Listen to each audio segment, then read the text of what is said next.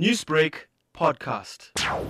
Very exciting news and also scary at the same time, because looking at where it was found, that was right smack in the middle of the residential area. You know, for that kind of quantity in that kind of area is mind-boggling. But I must compliment the police for actually making this arrest at such large quantity. It was significant quantity, because that will convert it into many capsules, unga or sugar capsules. Hopefully also it must be off the street, because we know also that sometimes we have these kind of busts and then they are back in the street, recirculated.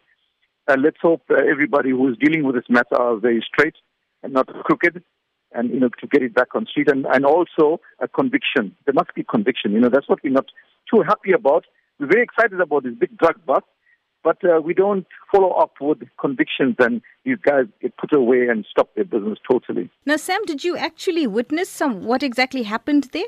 Well, I heard reports from reporters who said that they had, the Metro Police, somebody called them and told them about one guy who was suspicious, and they followed this guy and they went into a tavern, and from there he took them to another place in Unit 7, Road 734, to somebody's house where they uncovered 15 million rand worth, which was really good.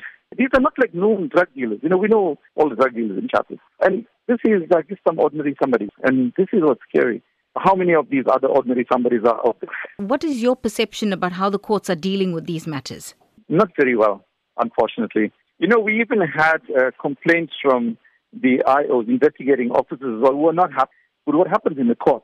You know, they do a lot of hard work in trying to get conviction, but when it gets to court, you know, they find technicalities and the case gets thrown out. The major problem is toxicology reports. For drug cases, for them to be charged successfully, it has to be toxicology. That means they have to take samples of the drug and send it for testing.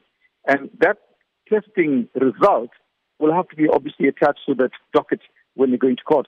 And there's major delays with regard to these toxicology reports. Some cases, because they're on the roll for so long, just drop it because of the reports are not in on time. So those kind of issues we've been talking about, and let's hope they correct them, you know, and make sure that they are successful. If they're serious about dealing with this problem, then they must sort out these problems that I'm talking about.